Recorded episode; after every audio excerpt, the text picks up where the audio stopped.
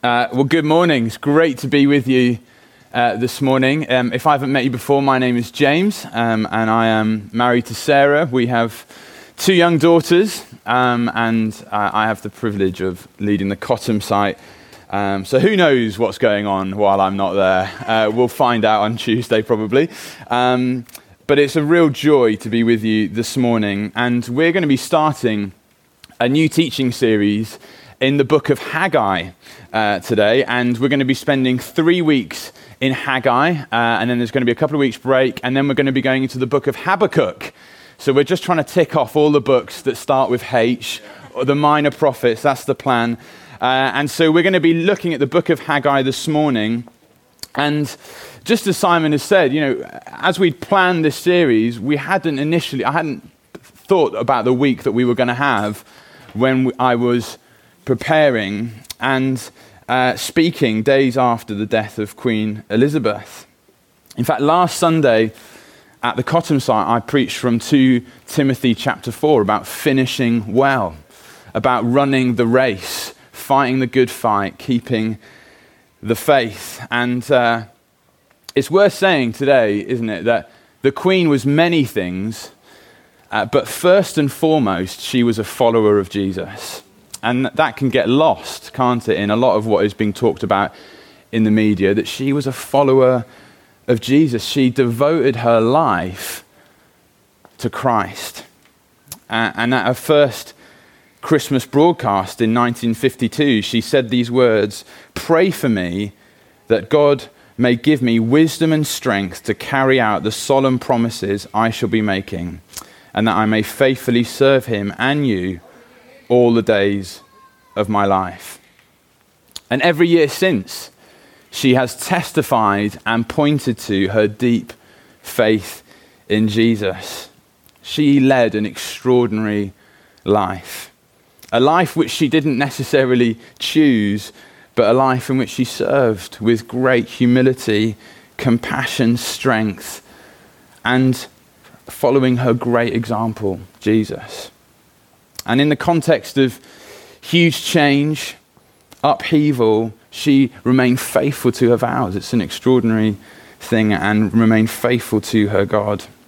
And it's that kind of devotion to God that I want to speak about today. And as we turn to our passage this morning, we'll find that the context in which Haggai is speaking into is also one of change and upheaval and uncertainty. The book of Haggai is set in the 5th century BC. That's 500 years before the coming of Christ, in which the Israelites, the people of God, had been miraculously released from captivity. Uh, Cyrus of Persia had overthrown the Babylonians uh, and uh, had decreed that the Israelites would return to their homeland and begin to rebuild the city of Jerusalem and the temple of God. They'd been in captivity for almost 70 years, away from their homeland, and now they find themselves released to go back home and to rebuild that human structure, but in which God had chosen to inhabit. And as they return, what do they find? Well, they find that the city is in ruin. The temple has been razed to the ground. And so, under the leadership of people like Ezra and Nehemiah, the reconstruction of the city walls and the city begins. But like any enthusiastic DIYer, there's that initial burst of enthusiasm where you know you've got to sort things out, and it's usually in the demolition process. You know, if you get, rid of a wall, you just that's the fun part. But when it comes to anything else, then after that, the energy levels begin to wane, don't they? Well, we've got this TV unit which Sarah keeps reminding me that I haven't painted properly. And I told her, it's supposed to be shabby chic, Sarah. It's vintage. It's allowed to be like that. Uh, but there we go. And, and so, under Ezra and Nehemiah, there's that initial enthusiasm. But then 14 years pass before the temple is touched again. 14 years. And Haggai who likely has remembered what the temple was like before, begins to speak to the people of God. to remind them of what they've been called to. And so we're going to read the passage. Hopefully, I've given you enough time now to try and find Haggai if you've got a paper Bible. Uh, and so we're going to start in chapter 1 and in verse 1. In the second year of King Darius, on the first day of the sixth month, the word of the Lord came through the prophet Haggai to Zerubbabel, son of Shealtiel, governor of Judah, and to Joshua, son of Jozadak, the high priest. This is what the Lord Almighty says. These people say, The time has not yet come to rebuild the Lord's house. Then the word of the Lord came through the prophet Haggai. Is it a time for you yourselves to be living in your paneled houses while this house remains a ruin? Now, this is what the Lord Almighty says Give careful thought to your ways. You have planted much, but harvested little. You eat, but never have enough. You drink, but never have your fill. You put on clothes, but are not warm. You earn wages only to put them in a purse with holes in it. This is what the Lord Almighty says Give careful thought to your ways. Go up into the mountains and bring down timber and build my house, so that I may take pleasure in it and be honored, says the Lord. You expected much, but see, it turned out to be little. What you brought home, I blew away. Why? declares the Lord Almighty. Because of my house, which remains a ruin, while each of you is busy with your own house. Therefore, because you of you the heavens have withheld their dew and the earth its crops, I called for a drought on the fields and the mountains, on the grain, the new wine, the olive oil, and everything else the ground produces on people and livestock, and all the labor of your hands. Then Zerubbabel, son of Shealtiel, Joshua, son of Jozadak, the high priest, and the whole remnant of the people obeyed the voice of the Lord their God and the message of the prophet Haggai, because the Lord their God had sent him, and the people feared the Lord. Then Haggai, the Lord's messenger, gave this message of the Lord to the people I am with you declares the Lord. So the Lord stirred up the spirit of Zerubbabel, son of Shealtiel, governor of Judah, and the spirit of Joshua, son of Jozadak, the high priest, and the spirit of the whole remnant of the people. They came and began to work on the house of the Lord Almighty, their God, on the 24th day of the sixth month. You might be wondering what a book like Haggai which is dated two and a half thousand years ago, what that has to say to us today. There's not a temple to rebuild. We haven't lived under foreign rule or been exiled necessarily from our land. And yet there are what we might call resonances or parallels between what was going on with the people of God back then and what we're facing today. There are things that reverberate throughout history that help us to understand what we are, we are experiencing. And the first thing to recognize in the passage is that even though the people of God had been allowed to return to their own land after 70 years of captivity, despite that initial enthusiasm to, for the building project, what had been started had not been completed. And so it's worth asking the question well, what went wrong? Something went wrong.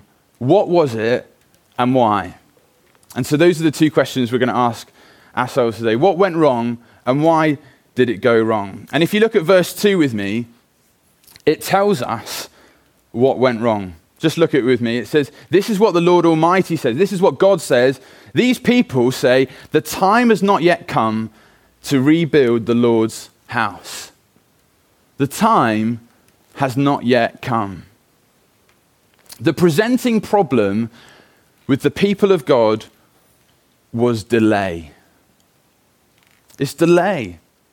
In verse 2, we see that God is quoting what the people have been saying all this time. It's not time to rebuild the house of God. And here we see the Lord God Almighty identifying the problem. And, and notice in the text how God identifies them as these people. Not my people, these people. To demonstrate something of their disobedience to God. Delay is the issue here. A 14 year delay, in fact. Now, now, there's often real wisdom, isn't there, in taking your time over important decisions. Uh, it's, it's often one of the signs of immaturity, isn't it? In a knee jerk reaction to go and do something. It's not advised to follow the steps. Uh, uh, we watch a lot of Frozen in our family. Uh, and it's not advised to follow the steps of Prince Hans to propose to a woman that he's just met that day. That's not advised. It's not advised to go and quit your job tomorrow and decide, I'm going to go and be a missionary in Papua New Guinea without talking to anyone. It's probably not the wisest thing to do. Sometimes it's good to just maybe even sleep on a decision, isn't it? To come back to something if you're not sure, or if you haven't heard from God about a particular thing. In fact, Jesus himself said, My time has not yet come when he was talking about his crucifixion and his, his glorification, he would say that. And yet, in this situation, God was identifying a procrastination or a delay which resulted in disobedience, resulted in the house of God laid in ruin. And that's the thing, isn't it? That very often, when it comes to obedience to God, when it comes to following God, Rarely is it a case of saying a flat out no. Sometimes that is the case, no. But more often, it's a yes, but not now. It's a yes, but not now. And that is a far easier trap to fall into. I wonder if you've ever said something along the lines of, I think God has called me to this, or one day I'd love to do that, but I just need to get settled into a place and get my ducks in a row. Or I feel called to serve in this ministry, but life is just a bit manic right now, and uh, I need to wait for everything just to calm down. Or I'd love to start giving financially to the church or to church ministry, but I just need to wait until I get that job promotion before I'm, I start. Or, you know, once I get married, I'll be able to do this. Or, once I move house, I'll be able to do that. And on and on it goes. And we so often miss the opportunity to serve God in the situation we find ourselves in today. We miss the opportunity to live in obedience to God today. And we can all say, the time has not yet come. And here in verse 2, God identifies the issue in the people of Israel that has displeased him, which is that they had delayed in rebuilding the temple, they had delayed serving God. The very thing that they'd been released from captivity to do, they said to God, The time has not yet come. Do you see that? Do you see how that would displease him? I've released you from captivity to do this thing, this thing that you've waited 70 years to do. And now you're saying, not for it right now. Maybe one day when I'm ready. Thanks, God. And so it leads to our second question. That's what went wrong. But the second question is well, why? Why the delay? Why the procrastination? What, why has this happened? And in the verses, in verses 3 to 5, we see two reasons that explain this. And the first is fear. If you look at verses 3 to 5 it says Then the word of the Lord came through the prophet Haggai Is it a time for you yourselves to be living in your paneled houses while this house remains a ruin? Now, this is what the Lord Almighty says Give careful thought to your ways. You have planted much, but harvested little. You eat, but never have enough. You drink, but never have your fill. You put on clothes, but are not warm. You earn wages, only to put them in a purse with holes in it. And what we're reading there is such was the fear amongst the people that it had become a, a stronghold in their community. And the fear was that unless they controlled their own circumstances, there would be no safety or security.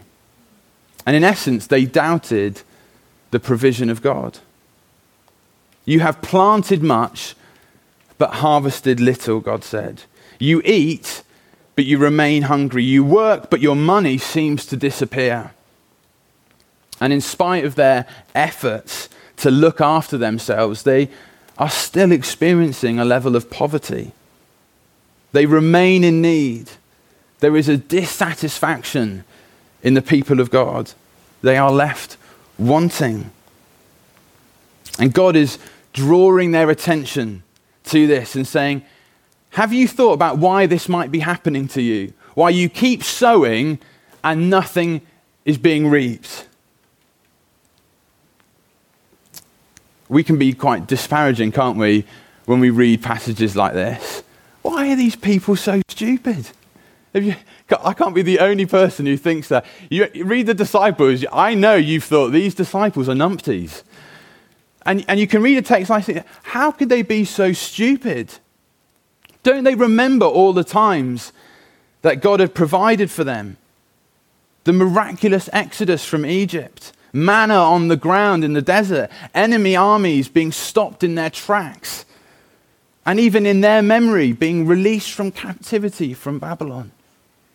Do they not understand that God has always provided for them and will always provide for them? The thing is about these people was that probably two thirds of them had been born and grown up in Babylon. That many of them had never experienced for themselves the provision of God before. They had not seen the power of God like other generations. They hadn't experienced what it was to wholly trust in God. And now, back in their homeland, surrounded by desolation and fear, well, that fear had led to doubt. Doubt had led to insecurity, and insecurity led to taking matters into their own hands rather than following the hand of God. I can hear the buzzing. It's not me. Oh, there we go. I'll carry on. Um, fear led to doubt. Doubt led to insecurity. And insecurity led to taking matters into their own, own hands. They wanted to control their own situation. I wonder if you can recognize that in yourself. That when you fear, your natural instinct is to want to control the situation to take matters into your own hands. And in doing so, we can sideline God. We can sideline what God is calling us to because there is a fear that God won't provide what we think we need. And what does God say? Give careful thought to your ways, consider your ways. And so fear had gripped the Israelites so that rather than rebuilding the temple, they concerned themselves with their own survival. But here's the second reason why people had not rebuilt the temple. And the second thing is because of a self love. A self love. Look at verse 4 with me. Is it a time for you yourselves to be living in your paneled houses while this house remains a ruin? In verse 9, it's repeated, because of my house which remains a ruin, while each of you is busy with your own house. The fear that God wouldn't provide, or the fear that had driven the people to look after themselves, was ultimately rooted in a self love. And I don't mean the kind of self love that we talk about when it comes to having a low self esteem. I mean the kind of self love in which we make ourselves the God that we worship. I wonder if you noticed the challenge that is being made here. It's not necessarily an attack on wealth. It's not an attack on wood paneled houses. If, that, if you're into that, you crack on. The issue here is that the temple of God was in ruin while the people invested in their well manicured houses. It's the issue that the, the temple of God has not been touched. Meanwhile, at the very same time, the people are building temples now to themselves. And it's a question of worship, isn't it? It's a question of worship. Where do your priorities lie? It's a question of what do you give yourselves to first? You see, throughout the scriptures, there was a principle in which the people of God gave what was known as their first fruits as part of their worship. So imagine you have some land uh, and uh, you grow grapes. When it's time to harvest grapes, whatever time that year is, I don't, I don't know. Uh, but when it's time to harvest those grapes, what was taught in the scriptures was you'd give that first harvest to the priest as an offering, a worship offering to God.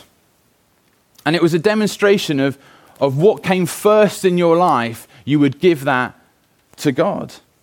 In fact, then your family or whoever you were providing would have to wait for that next round of harvest. It came at a cost. And it was, it was that demonstration of worship. And the rebuilding of the temple, the, the dwelling place of God, was not supposed to be an afterthought or a, well, I've got a bit of time at the end, or uh, I've got this little bit of extra money I can give, or I might be able to squeeze it in here.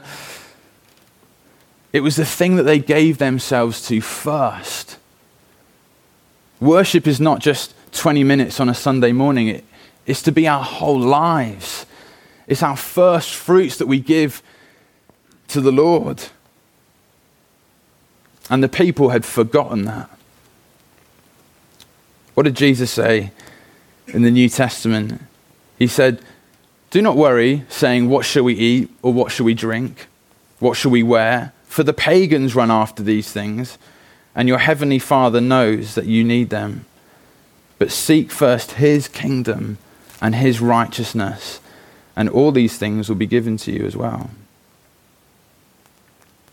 We live in a culture that champions the building of temples to ourselves. That calls us crazy if we live for something other than that. We live in a world that is centered around making our lives better, about possessions and materialism, living that beautiful Instagram life.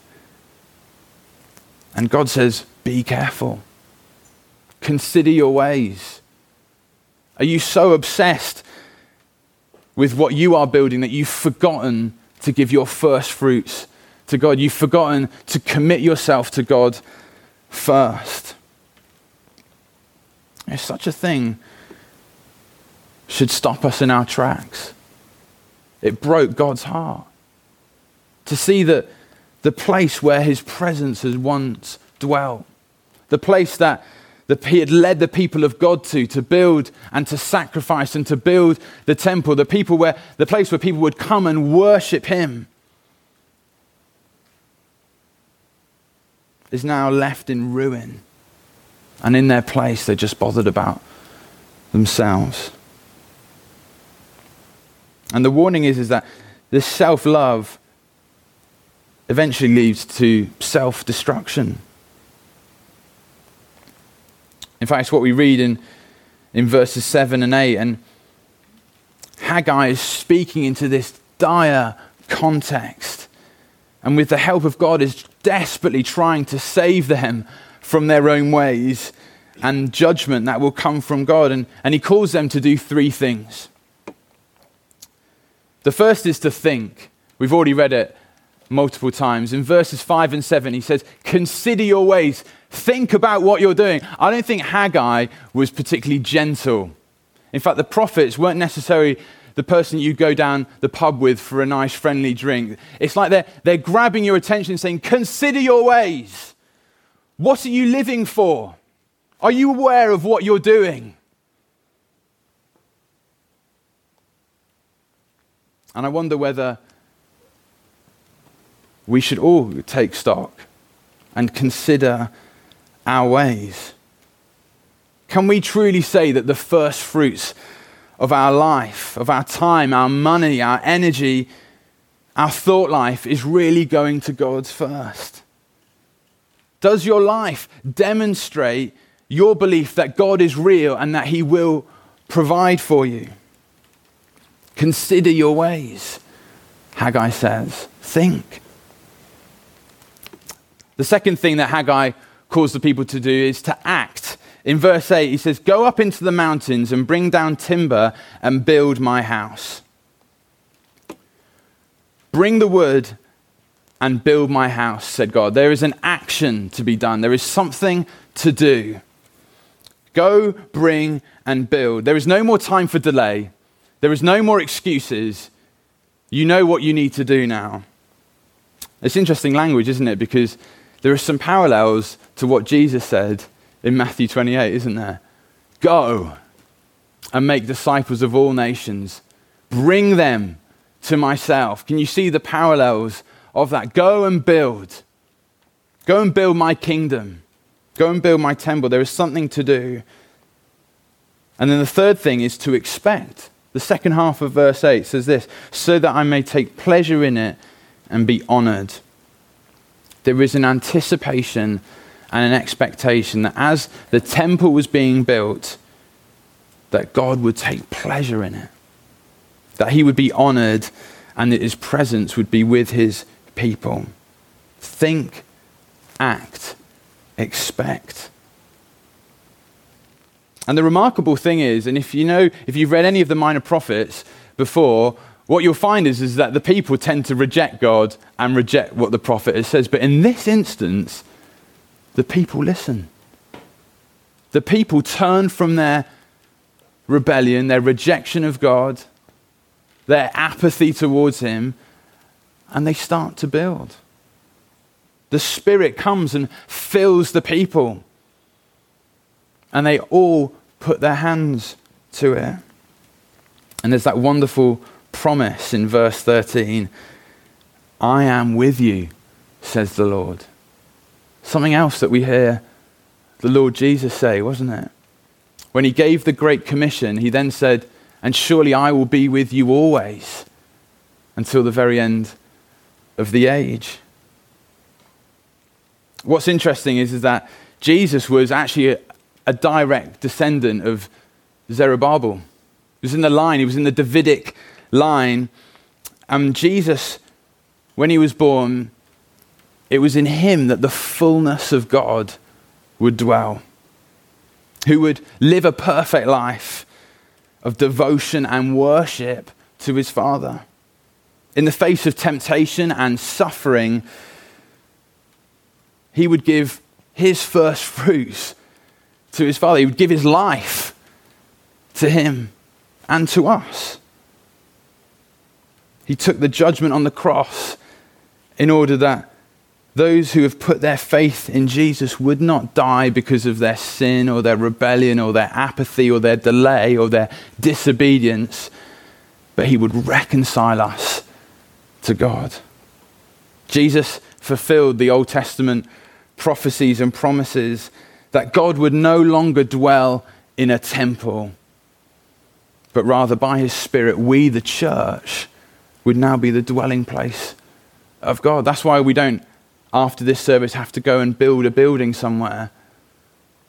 But what does it Paul write in Ephesians?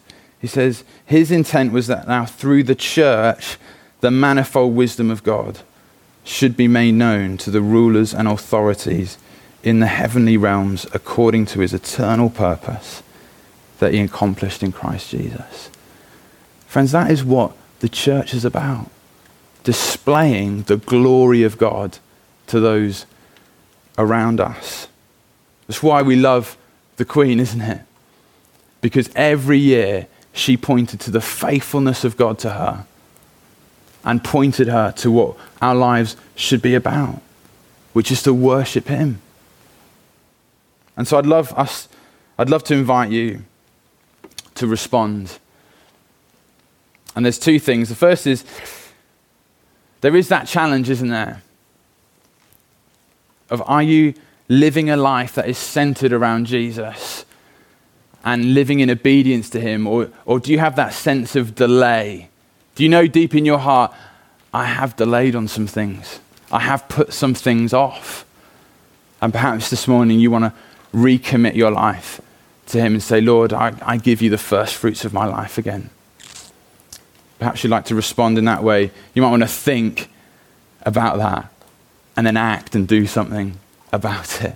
I think that's the instruction here, isn't it? To think and then act and then to expect that God would take great pleasure in your worship. The second thing is that if you're not a Christian here this morning, perhaps someone's invited you here, perhaps you've just walked in uh, today. I want to invite you to take a step into the great story that God is writing. It's this incredible redemptive story that started millennia ago. And yet we still have the opportunity to be part of that today. And you can make a decision to follow Jesus today and be part of the people of God. To find purpose and meaning that's far bigger than yourself. And unlike the people of God here when they were harvesting and not receiving anything, you can come to Jesus who will satisfy every desire and every need that you could possibly want. That's the Jesus that we serve. Why don't we stand? We're going to worship I'm going to pray. Lord Jesus, we thank you for your sacrifice. We thank you for your example to us, that you withheld nothing, that you didn't hold anything back, but you gave yourself unto death, that your body was broken for us, that your blood was shed for us. And now we stand in the goodness of that. Lord, we thank you that we don't have to try and find you or grasp out to get you. But Lord, you promise that as we gather together as a church family, your presence is with us. And so, Lord, I want to pray that you would continue to build your church here in Bradley Stoke, in Cotham, and in Fishponds, right across this city. We ask, Lord, would you help us to continue to serve you with everything that we have? In Jesus' name, amen.